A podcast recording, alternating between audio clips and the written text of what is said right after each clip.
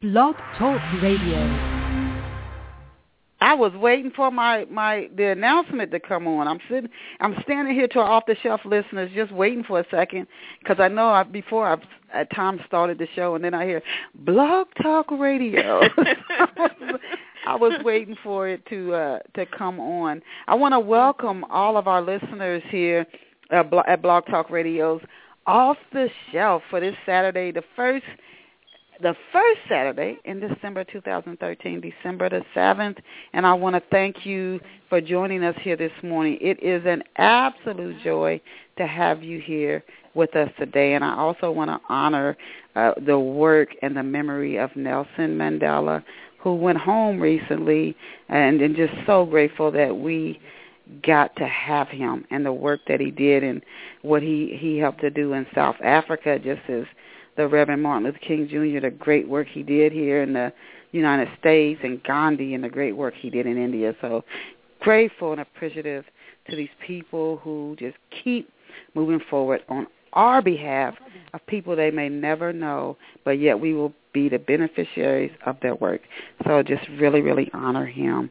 And for those of you, it's your, if it's your first time coming over to Off the Shelf uh, uh, I want to introduce myself, but before I do that, I just got to tell our loyal listeners, and I always do this. I just thank you, thank you, thank you. I mean, we are 10 years in. I, I, I cannot thank you enough. Our listeners, number of listeners just keeps climbing. Our, our listeners from all over the world, and I really, really appreciate all of you and those of you who tell you, like I tell people, go tell your family and your friends and your neighbors and your colleagues, tune in off the shelf Saturday mornings at 11 a.m.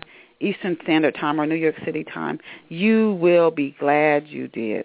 But for those who it's your first time uh, uh coming to off the shelf, and it might you might have just accidentally come over here looking for something to do on a Saturday morning. I want to introduce myself to you.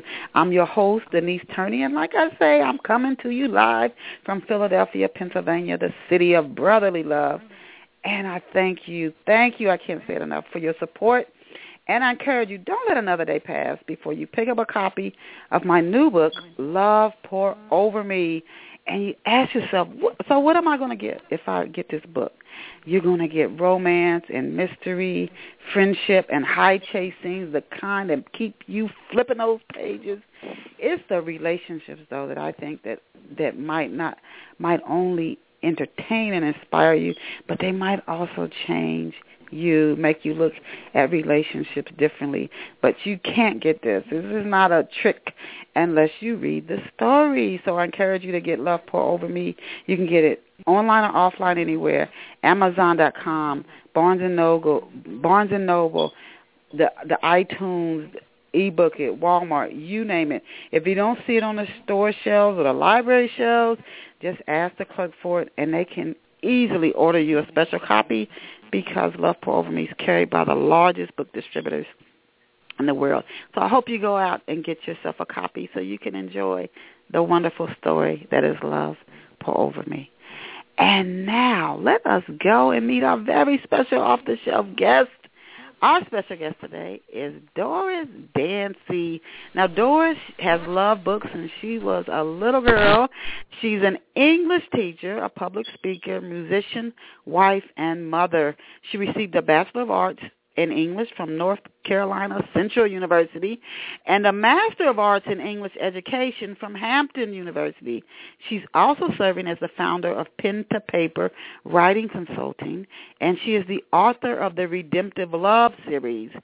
She's uh, which the, the first uh, book in the series, the Redemptive Love series, is Jagged Edges. And I didn't write down her URL, so that's the first thing I'm going to ask her. Uh, welcome to Off the Shelf, Doris. Doris, did I lose? Did I lose Doris? Did I lose her? Welcome to Off the Shelf, Doris. Not sure where she is. Doris? Yes. Welcome to Off the Shelf. Hi.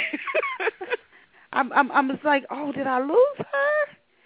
Yeah, it, I was oh, just it saying, just clicked off, and I was gone. You were gone, and I dialed back in.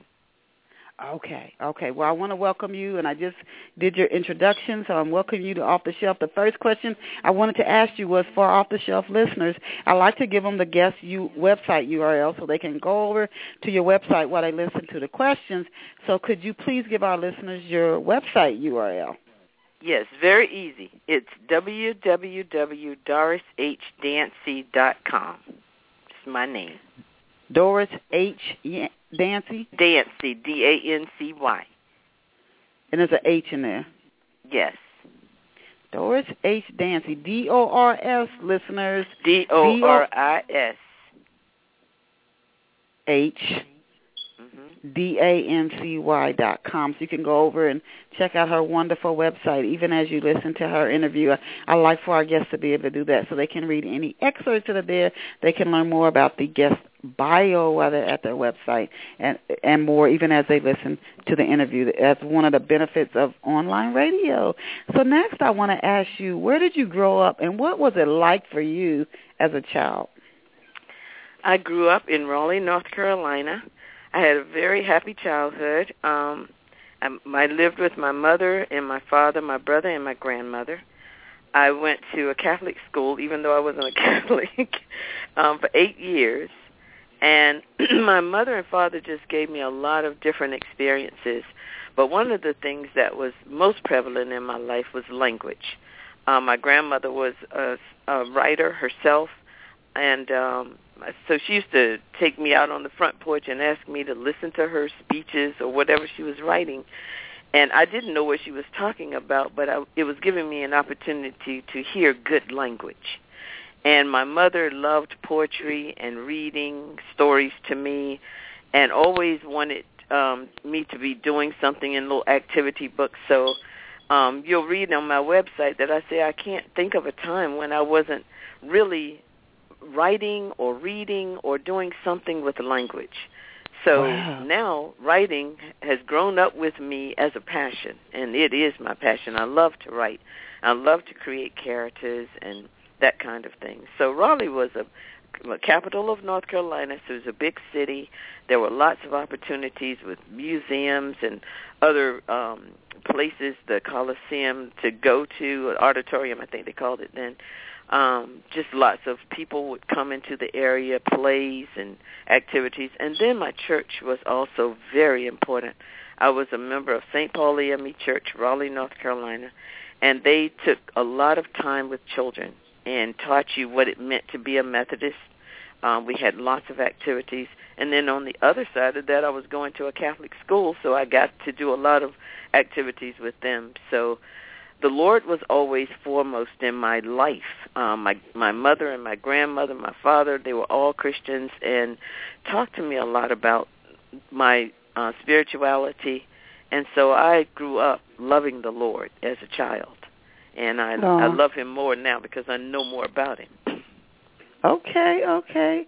So your what did your grandmother did she publish any of her work? Was she a magazine or dirt, a writer or a journalist? Did she write novels? No, it wasn't like that. She was more of um an officer in different um clubs and different um like she was an Eastern Star. And she was um a large officer. I don't remember the names of them, but she was also the historian for some organizations and so she was always writing histories and speeches and she would make a lot of speeches and I don't really know what they all were, but um it wasn't like a published writer. She was just a person who was involved in a lot of activities and was always an officer in those activities and she always had to do a lot of writing or giving speeches or going different places and things like that. And she'd pull me out on the front porch in the summer, come listen to grandma's speech. and I would listen to it. But it was always teaching me language and I didn't know a thing about what she was talking about and she knew I didn't. But uh and my father was always insistent on correct um grammar. And so Oh, that okay. made me, you know, he was always talking about uh if you said where's that at, he would tell you it's behind the preposition. Get that right. oh So, gosh.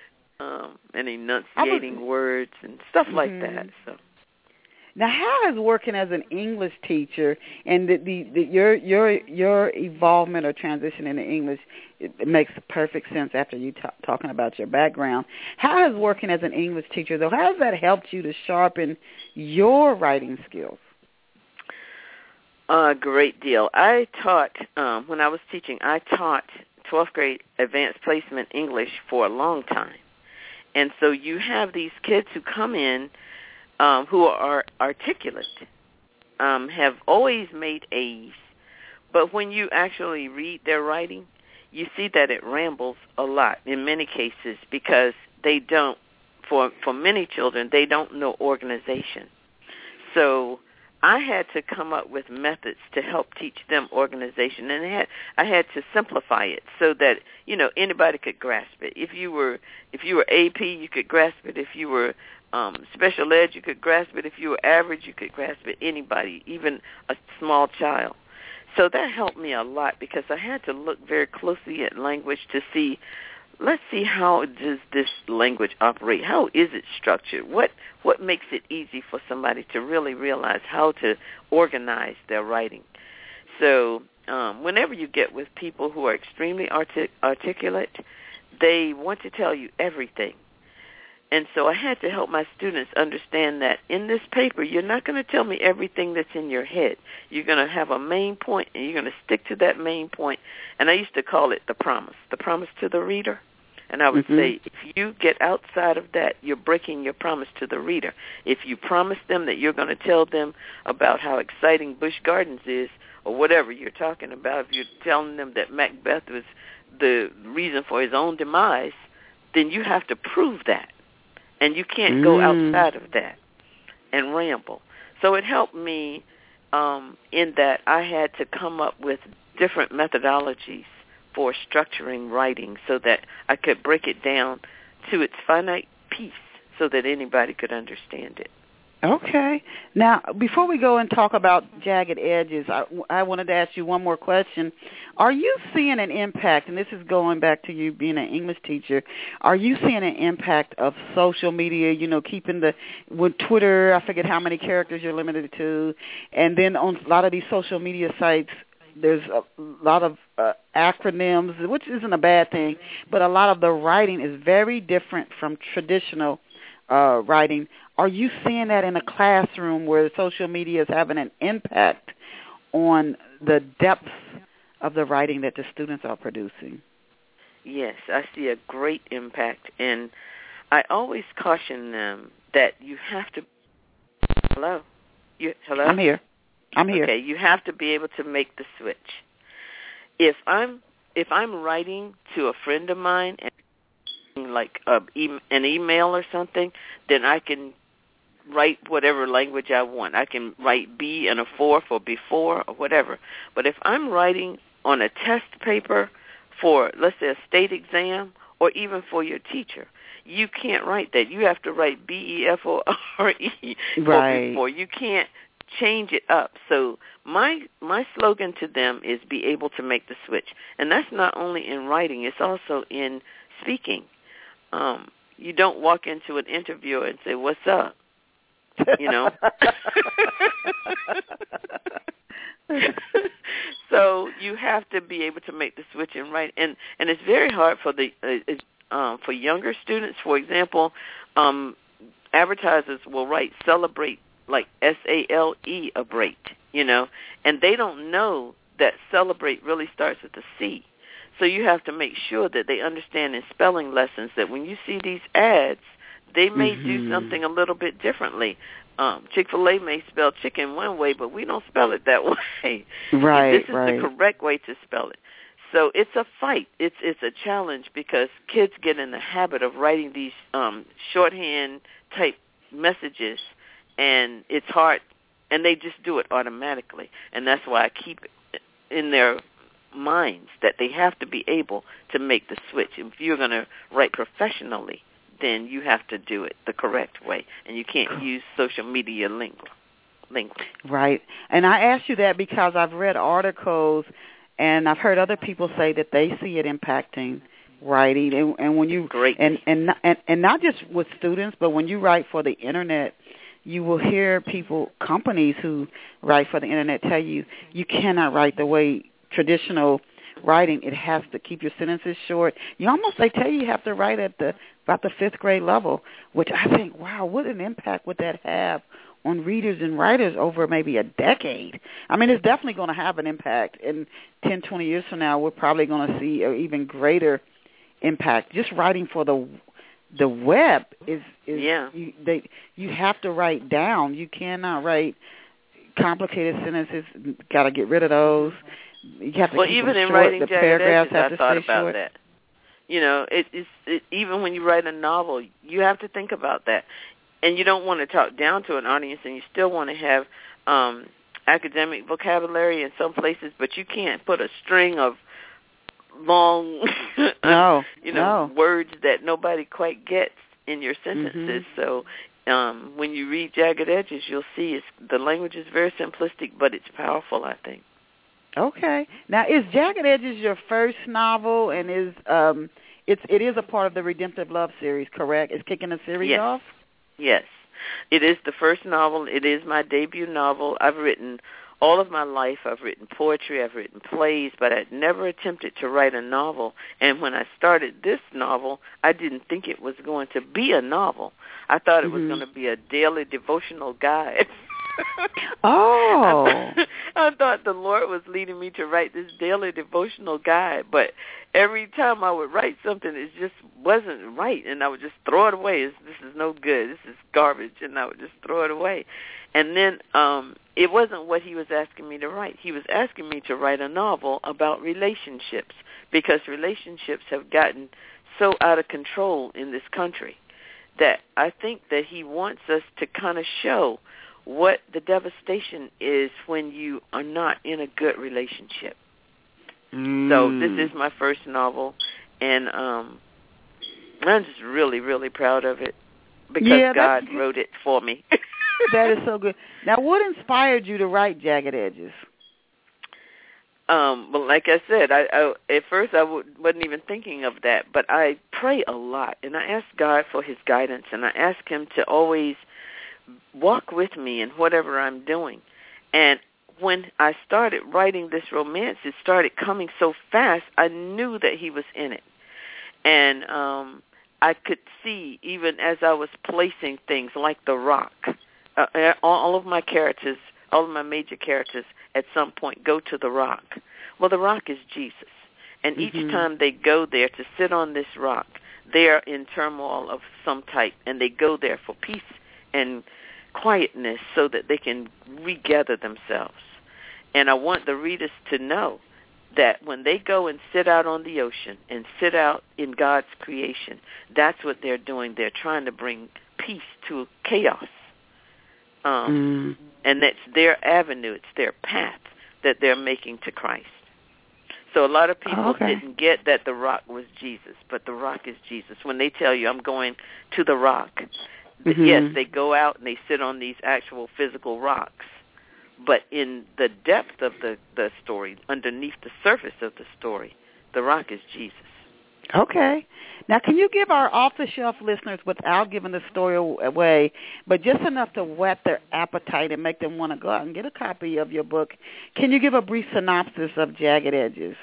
hmm Jagged Edges is about a young man named Derek Chase Wellington III who thought that he had his life set. Derek was born into wealth. He he was um he was a Harvard grad. He had just gotten his law degree and he was in love with the beautiful and talented Morgan LaRue. And he thought that he and Morgan would get married, they would have children. He had in his mind the the um you know, the picket fence, the dog and the children, Mhm, you know, mhm. that kind of thing. But he was betrayed. And betrayal turned his life upside down, as it turns everyone's life upside down who is betrayed. And he lost himself. He couldn't really find who he was. And he connected with another young lady, Ariana, who was a wonderful person, who had made her mistakes in life, had she was like, I've been there, done that, not going to do this again. So she was very clear with the path that she wanted to take in the rest of her life. Well, Derek wasn't.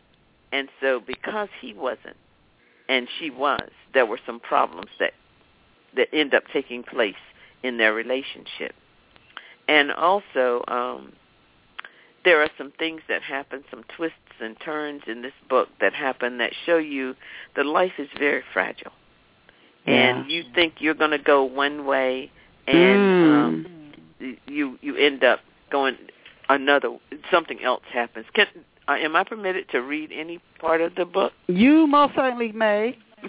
I just want to read this short passage. Okay, Um, okay. a, this is a passage where Derek and his his best friend, his housemate for years um, at Harvard, have um, both graduated. They they both have their degrees. They're both um, now taking just a well. Derek has taken a little break, and he has gone to New York uh, from Virginia to see his friend Zach and they've gone to Atlantic City just for a few days to gamble.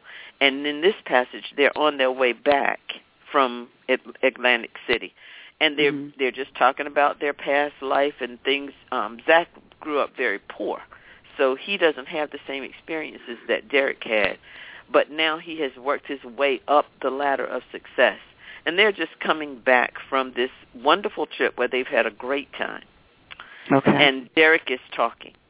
Derek says, I reclined my seat, lay my I, I reclined my seat, lay my head back and let the wind free me from stress, sadness, loneliness, Morgan, and every other negative thing that has found its way into my body in the last few days. I feel myself sink down into the plushness of this expen- of these expensive seats and allow sleep to take over my aching body. In a short time, we enter the city and run into lots of traffic jams that finally clear. If we hurry, there is still ample time to shower, dress, have dinner, and get to the late comedy shows. I'm awake now, and we're laughing, joking, and just feeling the beauty of the day when I hear a blood-curdling scream coming from the depths of Zach's being. It's a voice totally out of control. Whoa! In a split second, time alters, and we are in slow motion. Z is fighting the will with every fiber of his being, and while time stops, I see every twist and turn his body makes. Simultaneously, out of the corner of my eye, I see death. A red car has jumped the median, is airborne Mm. and careening backward like a feather precariously carried on the wind.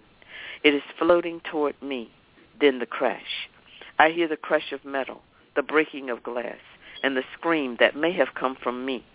I feel the sudden power of airbags, the sharp pain everywhere in my body. But in the midst of this chaos, there is an unnatural hush. In the still sounds of silence, there is nothing but blackness. Wow. Very, very good. Very good. I like your the uh the visual touch to your writing. I can see And that's uh, my the- goal. Yeah, yeah, I want my writing to be place. like a film. You know, like you Mhm. can just see it like a film. Right. And and I was able to do that as you as you um as you were reading your excerpt. Very good excerpt reader as well, I must say. Now you you. you introduced us to Derek and and his friend. You talked briefly about the the woman he was with before. Do you write about her a lot in the story, or is she just you just let the reader know that that's a relationship he had and he just came out of? No. What I do, uh, and I, I, I, I did this because of my own experiences. I have different points of view. The story is basically Derek's story, and it's basically Okay. told from a man's point of view. But I also Okay. tell the story from Morgan's point of view, from Ariana's point of view, so that you can actually see what they're thinking and what they're feeling and how all of these things impact their lives. So um, I wanted more than one point of view because I've read stories and I've wanted to know, well, I wonder how that person really feels that this Mhm. happened. And you can't see it because the narrator can't always tell you every inner part of what somebody is feeling. Right. So I wanted different points of view so that the reader could actually see who these who all of these main characters are. They see Morgan, they see Ariana, and they see Derek and they actually have chapters um, where they express themselves and let you know. Like it's really interesting when you say what makes you want to go out and read. Go out and read what Morgan did and what actually happened, what she what she told Derek happened. But then when she was alone and thinking back on everything that took place, what really happened. Oh, So, now can because you she can you she tells that describe. Morgan? Morgan is Derek's former g- girlfriend, right? Yeah. Yes, Morgan is Morgan and Derek grew up together. And because they were both rich kids, um Okay. sometimes um parents kind of pick out and then you don't have to be rich. Sometimes parents pick out who they think they they want their child to marry. And so all Ah, through their lives yeah. they were put together. And it was like um in middle school, um Morgan's dad took them uh, to their first little movie together. uh, Drove them to that movie. Um it was an expectation that Morgan and Derek were going to marry. And that's the key. Did they really love each other? And and I leave that up to the readers to dis, to decide if they really loved each other or if they were a Mhm. habit for each other Ah. because in high school they felt that they fell in love and you will see some of the things um there's one um poem that Morgan wrote to Derek and he's carried that poem in his pocket in his wallet ever since they separated from high school for him to go to college and for her to go to dancing school and he's carried that and loved her and felt that everything was going to be okay but there were Mhm. clues all along the way that something was wrong with this relationship because when he Mm. would come to see her, he would drive all the way from Virgin from um from Cambridge to Virginia every other Mhm. week to see her. And Mhm. in that last year, she wow, kept that's having excuses. she was like, That's I. I'm, I'm really sorry, Derek. I'm not going to be able to see you. Um, I'm sorry you're already here, but um, I have rehearsals and I can't get out of Wow. these rehearsals. And actually, uh, the bottom line was Right. she couldn't see him and the other guy at the same time. oh wow. And she didn't know how to tell him because, like you said, their history. She probably didn't Yeah. want to hurt his feelings, and she didn't want to make well, herself look bad. she felt that she loved him, and in the book, she does not give up on their relationship. She fights to the wow, end isn't that interesting? to get him It's back. interesting. It's interesting that you would take that angle with this story and then put a woman in those shoes where somebody loves somebody, but they also want a relationship with another person. It's Mhm. it's like how do you wrap your head around that? But just to see that take place. Now there's Morgan, there's Derek, and who are some of the other major players in Jagged Edges? um Ariana, who is um who ends up being Derek's rebound. And he doesn't ever acknowledge that she's a rebound. He tells her, "No, you were never a rebound. I loved you.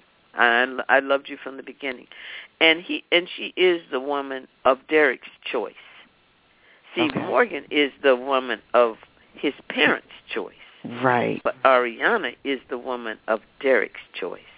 And I don't want to tell you too much about that because I really Right. want you to see that relationship. But they, Mhm. because she is a rebound, there are problems. And um he never gets closure with Morgan. And when people don't get closure in a relationship, it it causes huge problems. And so Mhm. you'll see, and like I told you from the beginning, when he was betrayed, it was like he was sucker punched. He had no idea. And I don't want to tell you who Morgan was with because that's key to the story. Oh, Um, okay. But the person she was with really causes two sucker punches. Well, I'm guessing something somebody they both knew, but you often when when you hear people say that, and we've said this on other off the shelf uh shows, I didn't know the person was stepping out. I didn't know they were abusive. I didn't know fill in the blank. I always think somewhere in the back of our minds, whether it's our subconscious, we do know, but we don't want to admit.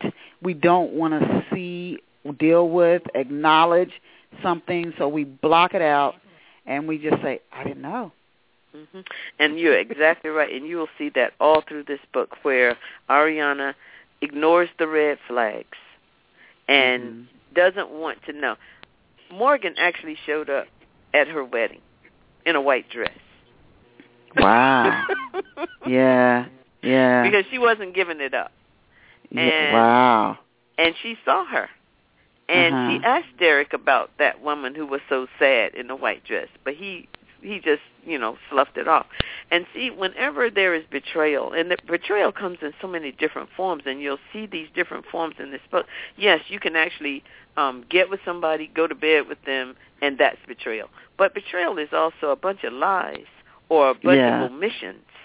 You know, mm-hmm. when you omit telling me what the real deal is, that's also yes. betrayal. So you see betrayal in so many different ways. And the reason I wanted to write this book is because, like I said, I'm I'm a um, what I am a spiritual person, and I want people mm-hmm. to understand the devastation of betrayal and how you have to take yourself so far down in order to betray somebody. Mm. You can't be with God and betray. That's mm-hmm. the that's the important lesson that I want people to say. See, and also that when you betray somebody, you can never bring that relationship back to its oh, original yeah. state. I don't think it's like so breaking either. a glass. You break yes. the glass in three big pieces, and you say, "I'm going to glue this glass back together because I really like it." But the flaws right. are there. You can yes. never bring it back to its original state. And so when it's, you make the decision to betray somebody, you need to think long and hard about the consequences of that act.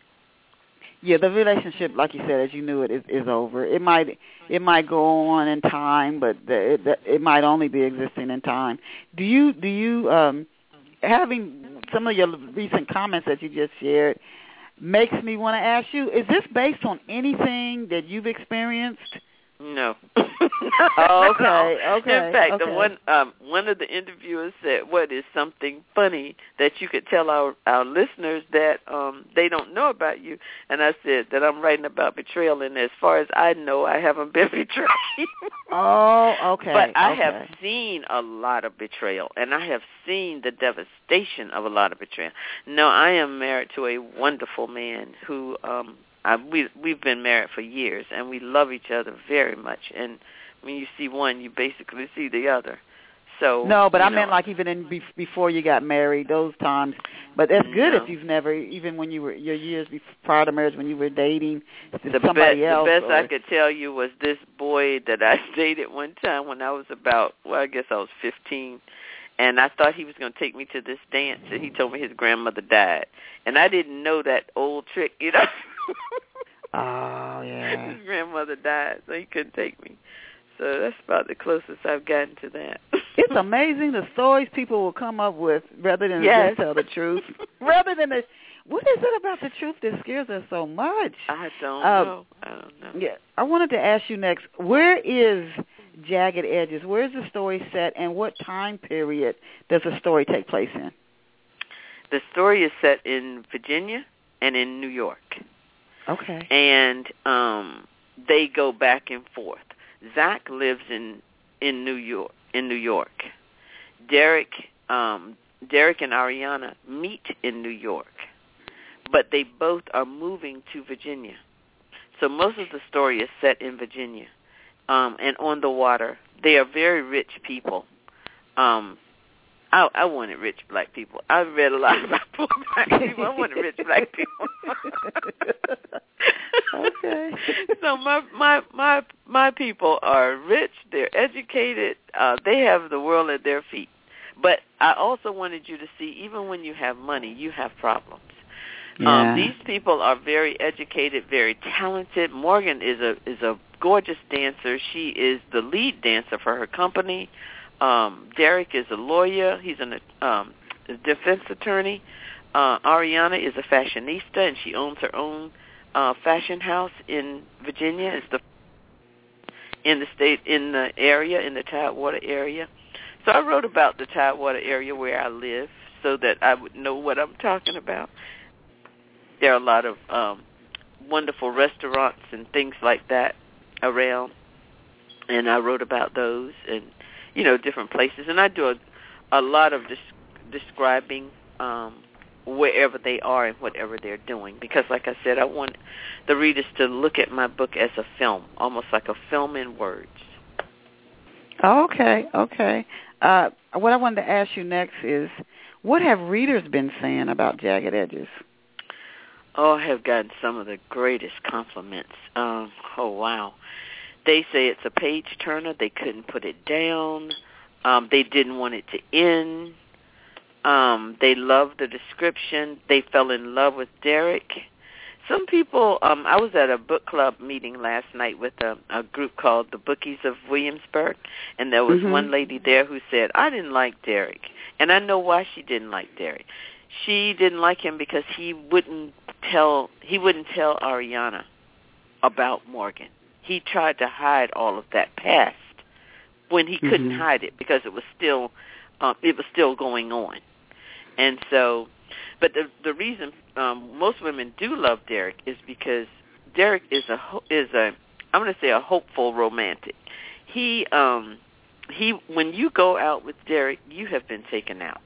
You get the limousine, you get the roses, you get the candlelight, you get the music, the dancing, um the he's dressed to the nines. Um he takes you to the most elaborate places. When you go out with Derek, you've been out. Okay. And he's he's a fun guy. He he Mhm. ha- he just likes to have a lot of fun. And he has this other part of his life going on with Morgan, but he's trying to break away from her because he knows that he does. He is falling in love with Ariana. Mhm. And Ariana is a no sense kind of woman. She's like, okay, I need to. I want the fairy tale. I I want. I've been through the negative. I don't want to go back there again. If you try to take me there, I'm out. You know. Okay. How she is. Okay. Now, now, now, this is what I find interesting. Did you, when you started writing Jagged Edges, did you know it would be part of a series? Number one, and if so, how did you purposely, purposefully leave the story open so it would work into a second book in the series? I did know because I was saying it's a redemptive love series, and I want my characters to be redeemed so that they know Christ. Even though they go through all these tragedies, I Mhm. knew that Zach, uh, Zachary Belford, my bad boy in Jagged Edges, would need to be redeemed because he is very bad in Jagged Edges. So in the next book, the one that I'm writing now, you Mhm. see why Zach never learned to love. And I'm trying to bring him to a place where he finds love. And he doesn't Ah. know anything about God. And um some devastating things have happened in his life. And I will just tell you that um I'll tell you this little part about the second book he um a, a devastating thing has happened and his grandmother has come there to take care of him and his brothers Mhm. and he's she's um his grandma he doesn't know his grandmother and this is the first day that she's there and um she's sitting in this in her in his father's lounge chair and facing the TV but the TV isn't on. And Zach peeps in the door. And he's only 7 years old when this happens. And he peeps in the door and he sees his grandmother and she sees him and she says come come here baby. Come sit with grandma. And he doesn't move. And he starts to move go away because he's not Mhm. sure. And she says Mhm. no zachary come here. Come sit with grandma and so he Mhm. comes in and she puts him in her lap and she starts talking to him about um don't be afraid. I know you're afraid. I know that you know everything here is is disturbing you but always remember the rock. And that's what she uses talking about Mhm. jesus. But zach does Right. seven years old. He doesn't know she's saying that Mhm. she's saying always remember the rock. It, the rock will he will always protect you. He will guide you. He will cover you when you're when you're scared. And she sings him this song. And uh, up until her death she would sing this song to him. And he, that happened when he was 7 at 12 she died. And he Ah. looked all over the house for his grandma's rock because he didn't Hmm. want her to leave that rock out of her casket. He she he said she loved her rock so much I wanted to make sure that it was with her and she could take it with her. So he couldn't Mhm. find the rock. And he um he goes to her grave site and he's trying to sing the song that she sang to him all the time, but he can't remember the words. And all he Mhm. can remember is the solid rock I stand. and Ah. he's telling he's telling this to somebody else in the book. And he says i sat at her grave and i just kept repeating the solid rock i stand. So the person he's talking to says on christ. He said that's it. On christ the solid rock i stand. And she said all other ground is sinking sand. Yes, So, um, yes. trying to bring Zach into a place where he's actually introduced to Jesus. And she says to him, Did your grandmother ever talk about Jesus? He said, Yeah, but she always talked more about the rock because he never connected. He didn't know to connect the rock with Jesus. So this is his first lesson with this Okay. person to know that. Now, how long did it take you to to actually write Jagged Edges? How long is the book? How many pages? How long did it take you to to write it? And what process, Doris, did you use to create it? Did you use the outline? Did you rely a lot on character sketches? What process did you use to create the book? Okay, the book is um 361 pages. Wow. and um i i the way i write is i think first mm-hmm. i really think and when i got the beginning the middle and the end i would just sketch out ideas of what that was going to what was going to happen. It's like if you were going to take a trip from here to new york you have to have a map. So that was my map. This is what i want to happen in the beginning. This is what i want to happen in the middle. And this is what i want Mhm. to happen in the end. Now, to fill in, as I write, I'm constantly thinking. And one of the things I tell writers is that writing is not always sitting down scripting. It's not always at your computer typing. Sometimes writing is going to the mall and just hearing people in their conversations or uh, watching what people do or watching something on TV. Um, you can't. You get ideas. Oh, I want my character to to be on a boat or I want my character to do this or that. So then when you get those ideas that kind of fills in your um your details and you can start filling in from your beginning, your middle and your end. So I think a lot and just kind of design what I want to happen, but I know from the beginning I have a little outline at the beginning of what I want to happen at the beginning, middle and end and then I just kind of begin to fill in the details of how I want to to weave the characters in. I I, I do a lot with character sketching because I Okay. don't want them to get outside of their character. So Mhm. with Derek, I I really knew Derek before I ever wrote anything about Derek. I had to in my mind and on and on my sketching pad I had to just say what kind of guy he is. And the same thing with all um four of my major characters. I sketched Okay. them out so I know who they are. Now, now, when can our off-the-shelf listeners, when can they expect to see the next book in the Redemptive Love series uh, come out? Well, I've told my publisher that it's going to be July. I told him Okay. that. okay, July. Okay, so next middle of next year. yes. hmm That's So I that's told that's not that much that much longer. Do you have a title for that book? I don't have a title yet. No, Okay. I don't. Okay. because I think a long time about titles too. When I came up with Jagged Edges, I was just thinking about what does a broken heart look like? What does a betrayed heart Ah. look like? It has jagged edges. It's no longer smooth because it has so many Mm. cuts in it, Wow. so many tears. I- Now, I want to ask you, going back to your English degree, um, do would you recommend that writers, for our listeners here who would like to become what you now are, a published writer, would you recommend that they take a, a post-secondary or college or university writing course? I would recommend that, and I would also recommend a grammar course because Ah. a grammar course teaches you how to manipulate language, how to. Um, you don't want all of your sentences starting the same way, um, Mhm. and you want to stay. A lot of prob- A lot of times, people have problems staying in the same tense. For example, I wrote my novel in the present tense. Most novels are written in the in the past tense, like it has already Mhm. happened. But I wanted my novel to be present. So staying in a tense is is kind of tricky sometimes. Um, and and like I said, manipulating the language so that you can have different types of sentence structures. Um, maybe starting one sentence uh, with a, I'll just say prepositional phrase or adverbial clause. You know, just how are Mhm. you gonna you don't want all of your sentences to be subject verb, subject verb, subject verb. It gets very right. boring. So right. when you learn grammar, I always say grammar is an English person's calculus because it can mm. get quite intricate.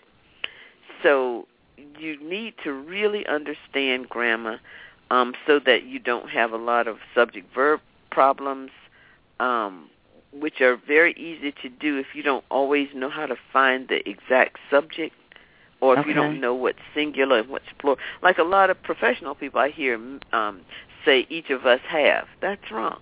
It's each of us has because each is singular. Right. So, you know, things like that mm-hmm. impact your writing. If, and if that's where also Go ahead. Go ahead. Go ahead. It, I was just going to say, if I'm reading something and I see a lot of verb errors, or you know, the sentence doesn't quite, it's not a sentence, doesn't quite make sense, then that interferes with my comprehension. Mm-hmm. So. Th- that's also the importance of uh, working with an editor. mm-hmm.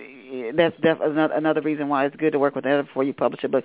When did you found pen to paper writing consulting? When I um I was the supervisor of English for Hampton City Schools for about fifteen, sixteen years.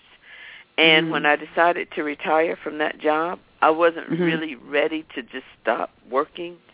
And so I um uh have a very good friend, Deborah Farley, who works in um small business um um I don't know her title and all that, but she's director of small business something and um she kept encouraging me to take a course in business because she mm-hmm. said if you really want to start a business you need a business plan.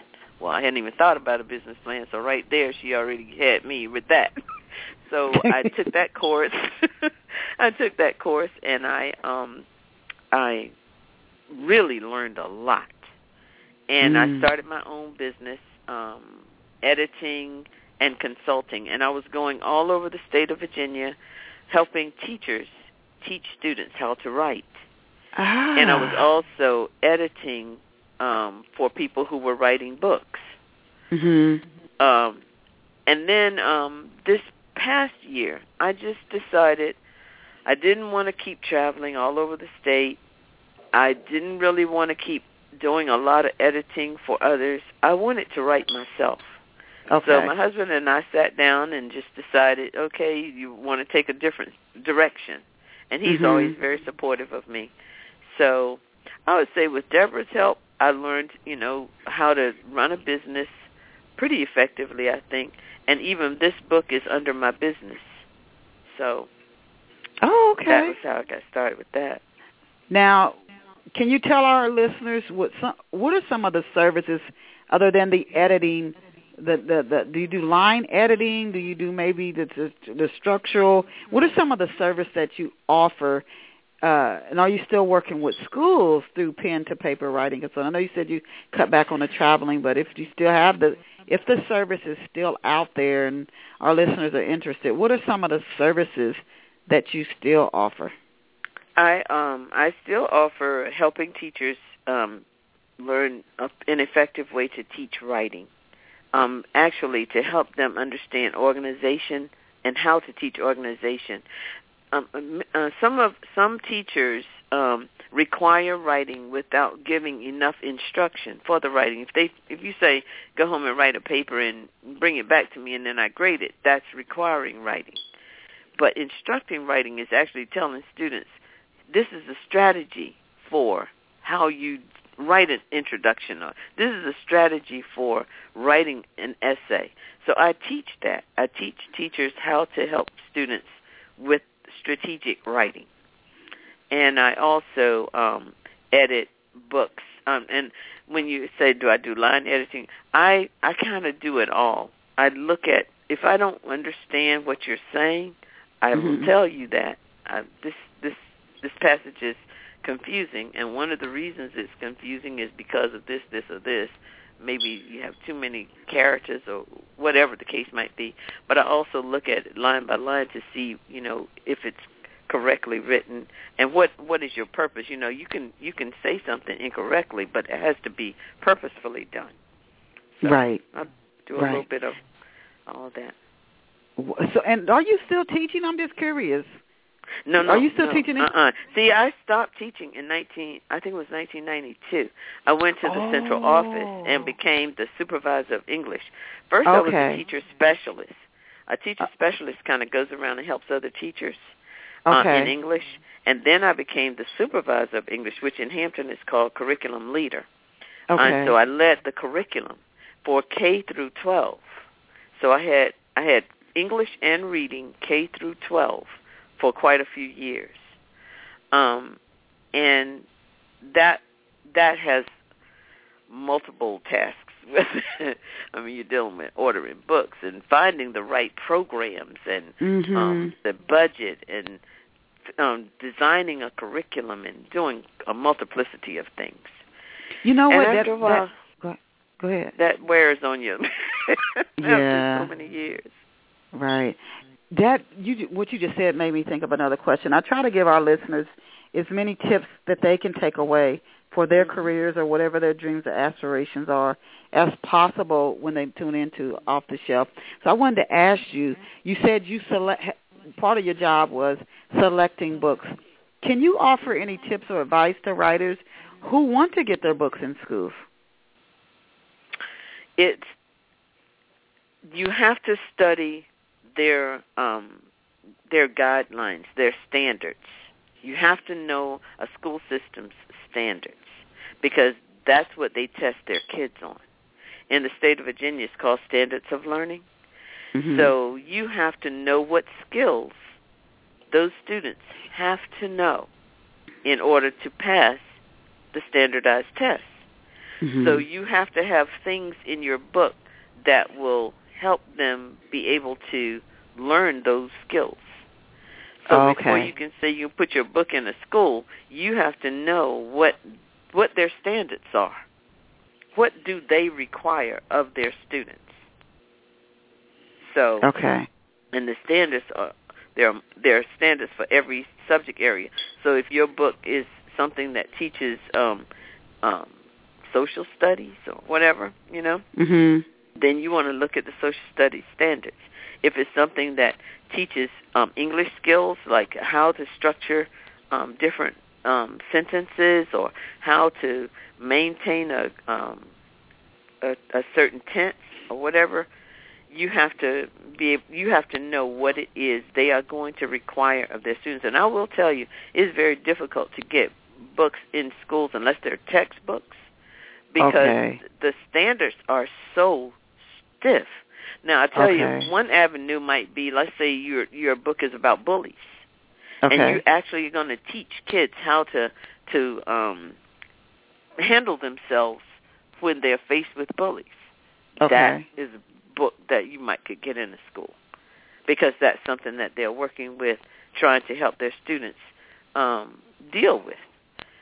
You know, And but like but but okay, so once the book meets the standards, who would the writer contact to, at the school to to get the Well, you could try- you could go to a superintendent or you could go to an assistant superintendent and they might move it down to if they really think this is a serious thing that they really think this might be something that we could use, they will probably filter it down to the the supervisor of that area and say take a look at this. Um mainly it's the big companies that get into school stuff. Yeah, I, I would like the- imagine. Yeah, Right. like the Harcourt Mifflins and you know people like that um that work with textbooks. They are the ones. Mhm. And now everything is kind of moving into technology. So if you can get something done on in technology, that might be an avenue. But it's not easy to break into a school because they are going to be very serious about what they are going what they what they're requiring. The state sets up the standards and they have to meet those standards. And so if your book doesn't help them, they're not going to bother with it. But if it does, let's say for example you write a a writing program, Mhm. okay? So now that's going to teach our kids how to write. Now they're going to look at that. Or Okay. stories um stories that they might read that will teach certain skills that they Mhm. want their kids to know. But the first thing you need to do is look at the standards of a different sta- of different states, or whatever state you want to write for, Mhm. because the standards might be a little different. Where where their emphasis is might be a little different. Where can our we got about six minutes left. I definitely want to ask you, where can off the shelf listeners get copies of Jagged Edge? They can go to Amazon.com, and um, you can get it on your Kindle, or you can buy the actual book Okay, so it's in print and in ebook form. Amazon.com. Hmm. It's in print and ebook form. Yes. Yes. Okay. Now, if you're on any social networks, Facebook, Twitter, LinkedIn, can you give us some of the networks and how our off how our listeners can find you online? Yes, they can find me um, at um, www.dorishdancy.com. They can also find me um, on email, um, and that's D as in dog, Dancy, dot pen, P-E-N, the number two, paper, P-A-P-E-R, at yahoo.com. And if they want it, if they want to order a book from me, they can order it at P.O. Box 756, Yorktown, Virginia 23692. Okay. Oh, and you said you're on Facebook. Yes, I'm on Facebook. Okay, and that's that's the only social media network where you, you right now where you're on. I'm also on Goodreads. Oh, okay. Okay. So people can go over there and, and connect with you. Now, we only have a few minutes left. I wanted to ask you very, very, very quickly, besides being on Facebook and Goodreads, what other steps have you found to be effective at getting the word out about your book? That's the biggest thing, getting it discovered.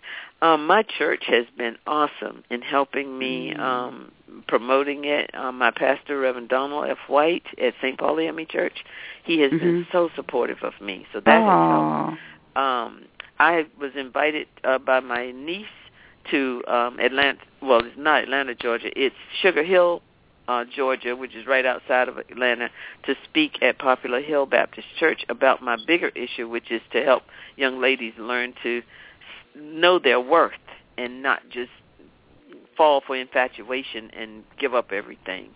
Mhm. Um, um, I think it's doing what I'm doing right now, being on a show like yours. I've been on Mhm. Cyrus Webb's show, um, a couple of other um, um, blog radio talk shows, um, and just being confident about your book and talking to people about it and helping them see that a bigger issue is behind it. I, I have a bigger issue behind my book, like I said, Mhm. to help uh, people see what betrayal does and to help young ladies and young men let the young ladies know that they don't have to jump in bed with somebody and let, let the young men know they don't have to always ask because you're giving up sometimes your hopes and your dreams for one Mhm. little moment of something that really is not going to matter a hill of beans later. That's So, true. That's That's true. You tell so. Um, Yeah. I'm trying hard to get that message across through Jagged Edges and pointing out to them, you know, how Ariana was able to say no to a handsome, educated, rich man wow. Well, and we still thank you. maintain that friendship. That's wonderful. And we thank you for being here with us on Off the Shelf and for getting that message out in Jagged Edges. We've been talking to Doris Dancy, a former English teacher and, and, and the and the author of the Redemptive Love book se- series, the first book, Jagged Edges. She said she would like to have her second book in the series out July of next year, which is which is only about seven months away because we're now coming down the home stretch for 2013. We thank Doris for being here with us. I want to give our listeners her website address again, and it is Doris D O R I S H D A N C Y. Again, Doris H. Dancy, D O R I S H D A N C Y dot com. So you can go over there and you can order her books. She could gave the information. I know we get a lot of listeners who tune in through the archives, and I mean we get a ton. So you can go in and listen to. She gave you know she's on Facebook, she's on Goodreads, and she gave the address if you want to order the book directly through her. But it's also on Amazon in print and ebook. So you have those two options available to you. We want to thank Doris for taking time out of her day to give us a wonderful interview. And we thank our listeners here for being with us today. Please come back next Saturday again. Tell all your family, your friends, your neighbors, your colleagues Tune in to Off the Shelf Saturday mornings, 11 a.m. Eastern Standard Time or New York City time. And as I always tell you, you are incredibly amazing. You are fabulous. You are awesome. Go out and create a wonderful day for yourself. See you back next Saturday. Bye for now. Doris, I'll shoot you an email. Okay, thank you.